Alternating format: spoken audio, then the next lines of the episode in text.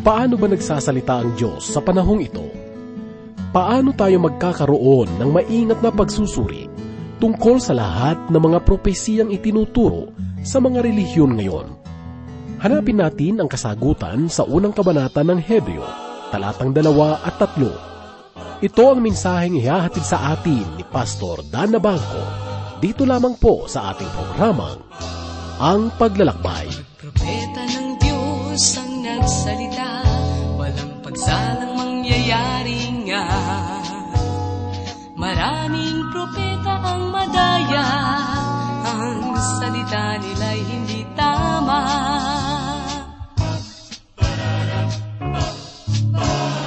Sabi ni Jesus, huwag kang palilinlang, marami ang nagpapanggap at kayo'y ililigaw. Ngunit kayo'y akin ang binabalaan, ako lamang ang buhay at tanging daan.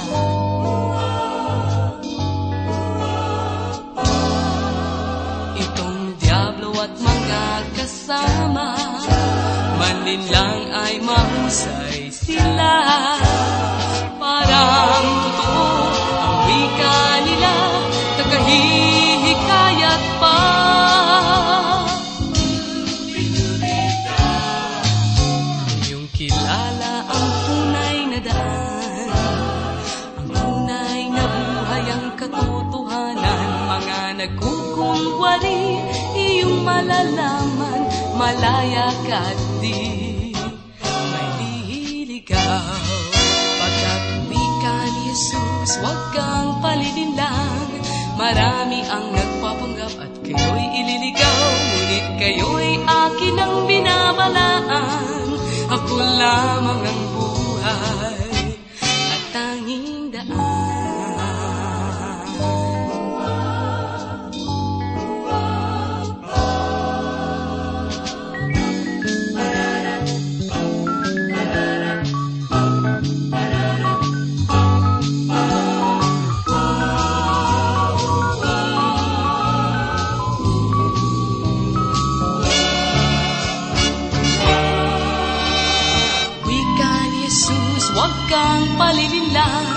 Marami ang nagpapanggap at kayo'y ililigaw. Ngunit kayo'y akin ang binabalaan, ako lamang ang buhay at tanging daan.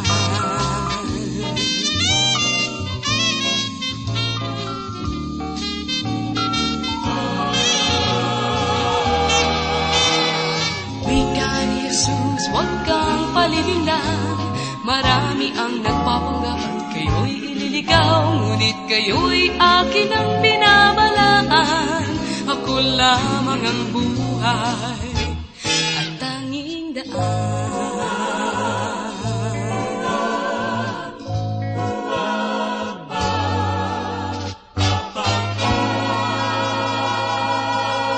Kamusta kaibigan? Tayo po ay muling nagpapasalamat sa Panginoon at pagkakataon na naman upang magsaliksik at mag-aral ng salita ng Panginoon. Ako po ang inyong kaibigan, si Pastor Dan Abangco. Samahan po ninyo ako muli at ating pong pagbulay-bulayan ang mga salita ng Panginoon. Tunay na kahanga-hanga ang liham para sa mga Hebreo. Magpatuloy po tayo ng pagbubulay sa aklat na to. Basahin po natin ang ipinahayag ni Apostol Pablo sa ikalawang talata sa unang kabanata. Ganito po ang sinasabi. Ito ang sinasabi ng talata. Subalit sa mga huling araw na ito ay nagsalita siya sa atin sa pamamagitan ng kanyang anak. Ang salitang atin ay tumutukoy sa mga tao na kanyang kinausap sa pamamagitan ng mga propeta sa panahon ng Lumang Tipan, na walang iba kundi ang mga Hebreo. Mga giliw na tagapakinig, alamin naman po natin ang ipinahayag ni Apostol Mateo sa ikalabing pitong kabanata, talatang lima. Ganito po ang sinasabi, samantalang nagsasalita pa siya, biglang naliliman sila ng isang maliwanag na ulap, at may isang tinig mula sa ulap na nagsabi, ito ang minamahal kong anak, sa kanya'y ako'y lubos na nalulugod, makinig kayo sa kanya. Nitong mga huling araw, at ngayon na nga, ang Diyos ay nagsasalita sa pamamagitan ng kanyang anak, ang Panginoong Hesus. Sang-ayon sa ikalimang talata, nagsalta siya sa atin sa pamamagitan ng anak. Kung gayon, si Jesus ay mas mataas kaysa sa mga manunulat ng lumang tipan, sapagkat ang kapahayagan ng Diyos ay nahayag sa Kanya. Kanyang binigyan ng kaganapan ang lumang tipan, at siya ay nagpahayag ng huling mga salita para sa tao. Ganito po ang ipinahayag ni Juan sa ikalabing anim na kabanata, talatang labing lima. Ang lahat ng mga bagay na nasa Ama ay akin, kaya sinasabi ko na Kanyang tatanggapin ang sa akin at sa inyo'y ipapahayag. Mga giliw na tagapakinig, makikita natin na ang Espiritu ng Diyos ay nagpapahayag sa pamamagitan nila Apostol Juan, Lucas, Pedro, at sa lahat ng sumulat ng Bagong Tipan. Ipagpatuloy po natin ang pag-aaral at pagbubulay ng ikalawang talata na nagsasabi na Kanyang itinalagang tagapagmana ng lahat ng mga bagay. Makikita po natin ang pagiging mas mataas ni Kristo, sapagkat siya ang tagapagmana ng lahat ng bagay. May tanong ang marami sa pahayag na ito. Subalit bago yan ay basahin po muna natin ang unang kabanata ng Juan sa ikatlong talata. Ganito pa ang sinabi, lahat ng mga bagay ay ginawa sa pamamagitan niya, at kung wala siya, ay hindi nagawa ang anumang bagay na ginawa. Itinatanong nila na kung siya ang lumikha, ay bakit kailangan pa niya na maging tagapagmana ng mga ito? Mga kaibigan, ang Panginoong Hesukristo ay pumarito sa sanlibutan at nagkatawang tao na tulad natin. Siya lamang ang binigyan ng karapatan na pamahalaan ang lahat ng nilikha. Nang ang Panginoong Hesukristo ay pumarito sa sanlibutan, siya ay nagkatawang tao. Gumawa siya ng mga himala at mga kababalaghan. Mayroon siyang kapangyarihan at pamamahala sa kalikasan. Napatigil niya ang malakas na unos. Napakain niya ang libu-libong tao sa pamamagitan ng kaunting pagkain, at higit sa lahat ay nakapagpatawad ng kasalanan. Si Jesus ang naging tagapagmana ng lahat ng bagay, at ipinapahayag din sa banal na kasulatan na tayo rin ay mga tagapagmana tulad niya. Pakinggan po natin ang ipinahayag ni Apostol Pablo sa ikawalong kabanata ng Roma, ikalabing anim at ikalabing pito. Ganito po ang sinasabi. Ang Espiritu mismo ang nagpapatotoo kasama ng ating espiritu na tayo'y mga anak ng Diyos. At kung mga anak, ay mga tagapagmana rin, mga tagapagmana ng Diyos, at kasamang mga tagapagmana ni Kristo. Kung tunay ngang nagtiis kayong kasama niya upang tayo'y luwalhatiin na namang kasama niya. Ang mga salita na kasamang tagapagmana ay magandang pakinggan, ngunit hindi ibig sabihin na tayo ay kapantay na tagapagmana na tulad ni Kristo. Mayroong mga tao na sumusubaybay sa pamamahayag na ito. Kanila pang isinasama sa kanilang mga huling habilin para sa kanilang mga ari-arian, at kung minsan ay kapantay na tagapagmana ng kanilang mga mahal sa buhay. Iyon ay nagbibigay ng karapatan na maging kapantay na tagapagmana ang T W R. Mga giliw na tagapakinig, kung ang karapatan na pagiging tagapagmana ay ipinagkaloob sa Transworld Radio, ang halagang iyan ay maaaring gamitin sa pamamahayag ng salita ng Diyos. Mga kaibigan, ang Panginoong Hesukristo ang tagapagmana at tayo ay kasama lamang sa tagapagmana. Siya ang may kontrol sa lahat ng bagay. Maaaring ibigay niya sa atin ang maliit na bahagi ng sanlibutan. Sa gayong paraan ay kasama tayong tagapagmana. Mayroon tayong mamanahin na hindi nasisira at kumukupas, at lahat ng ito ay nasa Kanyang kaharian. Nagkaroon tayo ng ganitong mana dahil sa mga kahangahangang bagay na ginawa para sa atin ng Panginoon. Ibinalik niya ang relasyong nawala ni Adan. Ginawa niya tayong kasamang tagapagmana. Sa abot ng aking kaalaman ay walang propeta sa lumang tipan na pinangakuan ng ganoong bagay. Ipinahayag ni Apostol Pablo sa atin na si Hesukristo ay higit kaysa sa mga propeta. Sinasabi rin sa talata na sa pamamagitan din niya ay ginawa ang mga sanlibutan. Marami ang naniniwala na tinutukoy nito ang paglikha. Sa unang kabanata ng Henesis, sa unang talata ay ganito ang pahayag ni Moises. Nang pasimula, nilikha ng Diyos ang langit at ang lupa. Subalit sa katunayan ay hindi ito ang tunay na kahulugan. Ang salitang Griego para sa salitang sanlibutan ay aion. Ang ibig sabihin ng salitang ito ay mga panahon. Ito ay higit pa sa kanyang pagiging manilikha at nagbibigay kahulugan sa kanyang mga layunin. Siya ang tagapagmana na nagbibigay ng panukala para sa panghinaharap. Nilikha niya ang mga panahon at binigyan ng layunin ang lahat ng bagay. Hindi lamang niya nilikha ang bawat bagay, kundi nilalang niya ang lahat ng may layunin. Ibig sabihin, tama ang sinabi ng banal na kasulatan. Mayroong dahilan kung bakit nilikha ng Diyos ang bawat bagay, at mayroon din siyang dahilan kung bakit patuloy niyang ginagawa ang mga ito. Isang halimbawa ay ang paglikha ng Diyos kay Adan na inilagay niya sa hardin ng Eden. Nagbigay siya ng isang utos na huwag niyang kanin ang bunga ng isang puno na nasa halamanan. Wala namang problema sa bunga ng punong kahoy na iyon, subalit sinusubok lamang ng Diyos ang tao kung sila ay susunod sa Kanya. Ang naging problema ay ang mga taong inilagay niya sa halamanan at hindi ang bunga ng puno. Ang dalawa ay bumagsak sa pagsubok na ibinigay sa kanila ng Diyos. Ang Diyos ay mayroong panukala at layunin sa bawat bagay. Mayroon bang bahagi sa kasaysayan na sinubok ng Diyos ang tao? Mga giliw na tagapakinig, dumating ang panahon na ibinigay ng Diyos ang kanyang mga utos sa pamamagitan ni Moises. Iyon ang naging pagsubok sa katapatan ng tao. Tayo ay nabubuhay ngayon sa panahon ng biyaya, at naligtas tayo sa pamamagitan ng biyaya. Kailanman ay hindi tayo maaaring maligtas sa pamamagitan ng kautusan. Una, ay hindi ito ibinigay sa ating panahon, at ang ikalawang dahilan ay hindi ito ang daan ng kaligtasan. Hindi natin maaabot ang katwirang pamantayang ibinigay sa atin ng Diyos, kung sa pamamagitan lamang ng pagsunod sa mga kautusan at sa pamamagitan ng mga gawa.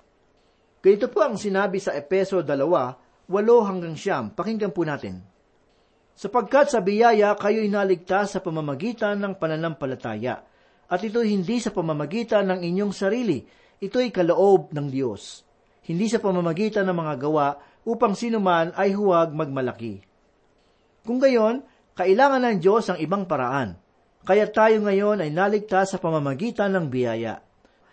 Ang ating Panginoong Hesukristo ang lumikha ng sanlibutan, at mayroon siyang layunin para sa lahat. Tingnan naman po natin ang ipinahayag ni Apostol Pablo sa ikatlong talata. Siya ang kaningningan ng kaluwalhatian ng Diyos at tunay na larawan ng kanyang likas, at kanyang inaalalayan ang lahat ng bagay sa pamamagitan ng kapangyarihan ng kanyang salita. Nang magawa na niya ang paglilinis sa mga kasalanan, siya ay umupo sa kanan ng kamahalan sa kaitaasan. Ipinahayag sa talatang ito na siya ang kaningningan ng kaluwalhatian.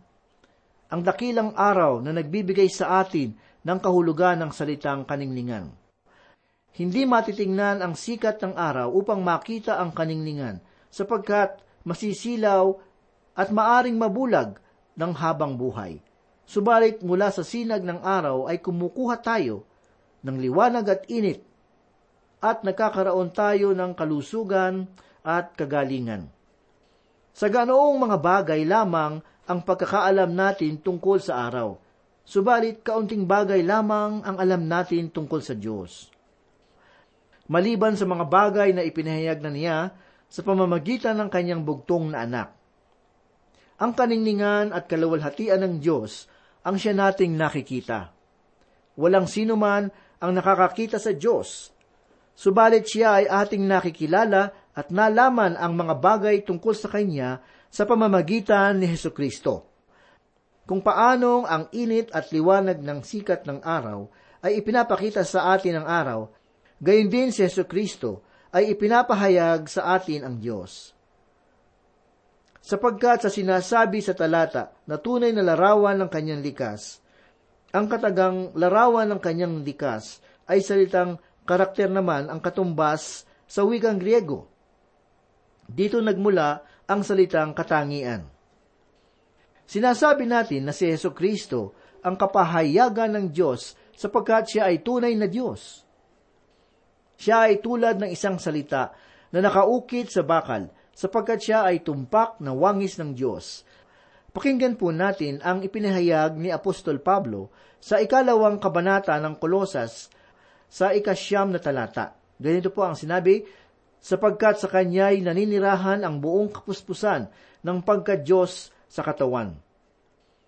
Sa talatang tinatalakay natin ay sinabi na kanyang inaalalayan ang lahat ng bagay sa pamamagitan ng kapangyarihan ng kanyang salita. Ang sanggol na isinilang ni Maria sa Bethlehem ay lumaki at lumago ang kaalaman, sapagkat ang kanyang salita ay makapangyarihan.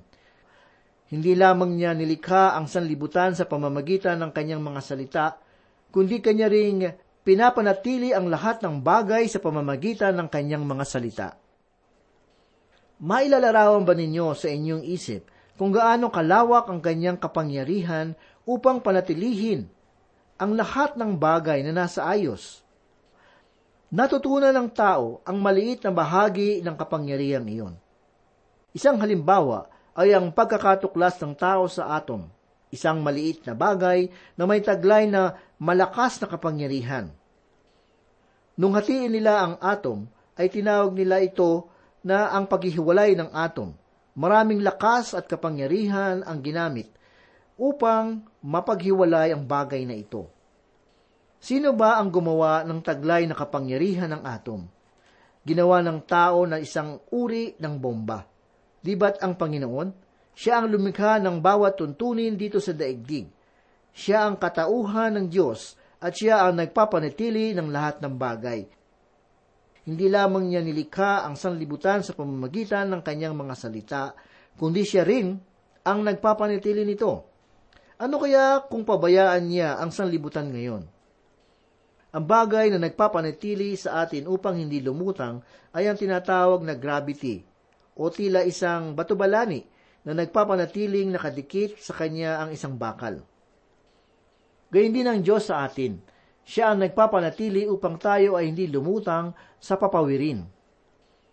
Kung hindi niya pamamahalaan ang sanlibutan, ay tiyak na tayo ay mawawalay sa daigdig. Ipinahayag din sa talatang ito, na nang magawa na niya ang paglilinis ng mga kasalanan, mga kaibigan, ang ating Panginoong Jesucristo ay gumagawa ng daan upang tayo ay maging malinis mula sa ating mga kasalanan. Siya lamang ang tanging daan upang mahugasan ang ating mga kasalanan. Ganito po ang sinabi sa unang Juan, isa talatang siyam. Pakinggan po natin. Kung ipapahayag natin ang ating mga kasalanan, siya ay tapat at banal at magpapatawad sa ating mga kasalanan at tayo'y lilinisin sa lahat ng kasamaan. Ang pagpapatawad ng ating kasalanan ay naganap noong siya ay nabayubay sa krus ng Kalbaryo at ngayon ay tinanggap tayo bilang kanyang mga anak. Sa mga lalapit kay Kristo at tatanggap sa kanya ay magkakaroon ng lubos na kapatawaran para sa kanilang mga kasalanan. Ano ang ibig sabihin ng katagang siya ay umupo sa kanan ng kamahalan sa kaitaasan? Ito ang pinakamensahe na nais ipahayag ng aklat ng Hebreyo. Natanggap ng Panginoong Jesucristo ang kanyang kaluwalhatian at kamahalan noong siya ay naupo sa trono ng kanyang Ama sa kalangitan. Nang ipahayag na siya ay naupo, ay hindi nangangahulugan na siya ay napagod o wala nang ginawa. Mga giliw na tagapakinig, ito ay nangangahulugan na nung noong matapos ang kanyang pagtubos at ginagampanan niya ngayon ang tagapamagitan. Ito ang tinutukoy na nagpahinga sa ikapitong araw ang Diyos. Ang Diyos ba ay napagod? Hindi po. Sinabi ni John Wesley na noong lalangin ng Diyos ang sanglibutan ay hindi man lang niya ginamit ang kalahati ng kanyang kapangyarihan. Siya ay nagpahinga sapagkat ang lahat ay tapos na at nasa maayos na kalagayan. Marahil kung makikita ninyo ang lamesang ginagamit ko sa pag-aaral ng aking mga mensahe, masasabi ninyo na tila walang katapusan ang aking mga gawain. Ang aking mga ginagawa ay hindi natatapos Subalit si Kristo ay naupo sapagkat ang kanyang gawain ng pagtubos ay tapos na. Mga kaibigan, wala na tayong maaaring idagdag sa ginawa ng Panginoong Hesukristo. Binayaran niya ng mahal niyang dugo ang ating katubusan. Tunghayan po natin ang ipinahayag ni Apostol Pablo sa ikalawang kabanata ng Kolosas sa ikasyam at ikasampung talata. Ganito po ang sinasabi, sapagkat sa kanya'y naninirahan ang buong kapuspusan ng pagka-Diyos sa katawan, at kayo'y napuspos sa kanya, na siyang ulo ng lahat ng pamunuan at kapangyarihan. Mga kaibigan, tayo ay naging ganap sa pamamagitan niya, at tayo ay tinanggap bilang mga anak. Ganito po ang sinabi sa Juan one, labing dalawa. Subalit ang lahat ng tumanggap sa kanya, na sumasampalataya sa kanyang pangalan, ay kanyang pinagkalooban sila ng karapatan na maging anak ng Diyos. Marahil ay ito ang nasa sa isip ng isang manunulat na nagsabi, mayroong tao sa kaluwalhatian, subalit ang simbahan ay nawala ang paningin sa kanya. Ang kanyang pangkasalukuyang ministeryo ay maaaring ipahayag ng ganito, siya ay namatay dito sa lupa upang tayo ay kanyang iligtas. Siya ay nabubuhay ngayon sa kalangitan upang mapanatili tayong ligtas. Ang kanyang ministeryo ay ang pagiging tagapamagitan. Mga kaibigan, ano ba ang inyong kailangan ngayon? Nangangailangan ba kayo ng awa? Kayo ba ay nangangailangan ng tulong? Kailangan niyo ba ng karunungan? Kung ano man ang inyong kailangan, bakit hindi kayo lumapit sa Diyos? Kung hihilingin ninyo na sa Kanya na siya ay mamagitan, tiyak na siya ay kikilos ayon sa kanyang kalooban at hindi ang sa inyong pamamaraan. Ang pananalangin ay hindi pamimilit sa Diyos na gawin ang hindi niya nais gawin. Ang pananalangin ay pakipag-ugnayan sa Diyos. At ang ating Panginoong Hesukristo ay nasa kanan ng Ama na nabubuhay magpakailanman upang maging tagapamagitan. Magkaroon tayo ng awa at biyaya upang maging katugunan sa panahon ng pangangailangan. Mga kaibigan, ito ang pangkasalukuyang gawain ni Hesukristo at sa sulat para sa mga Hebreyo ay nagiging makatotohanan sa inyo at sa akin. Walang sino man na nagtatag ng mga simbahan na makatutulong sa inyo. Mayroong isang babae ang nagsabi na ang kanyang karamdaman ay napagaling ng isang tao sa pamamagitan lamang ng kanyang pananampalataya. Subalit ang taong iyon ay patay na ngayon. Kaya't siya ay aking tinanong, ikaw kaya ay matutulungan niya ngayon? Siya ay sumagot, siyempre hindi, sapagkat patay na.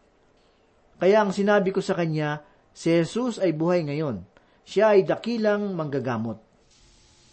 Mga kaibigan, ang Panginoong Jesus ay nabuhay na muli at nanatiling buhay. Siya ang Diyos na ating kanlungan sa panahon ng pangangailangan.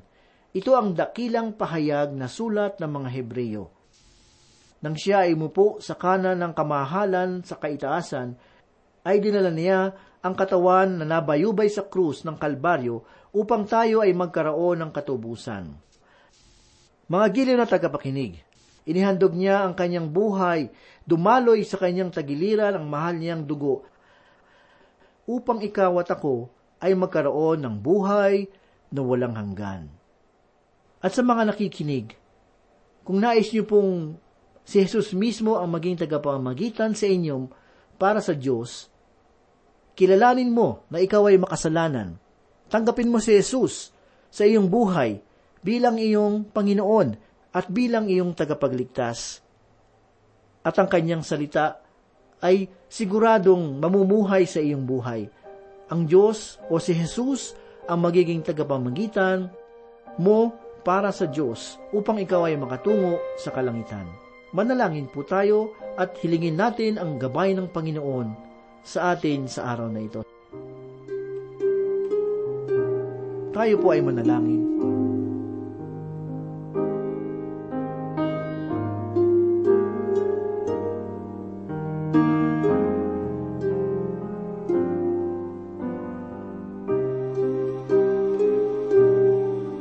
Panginoon, marami pong salamat muli sa iyong mga salita.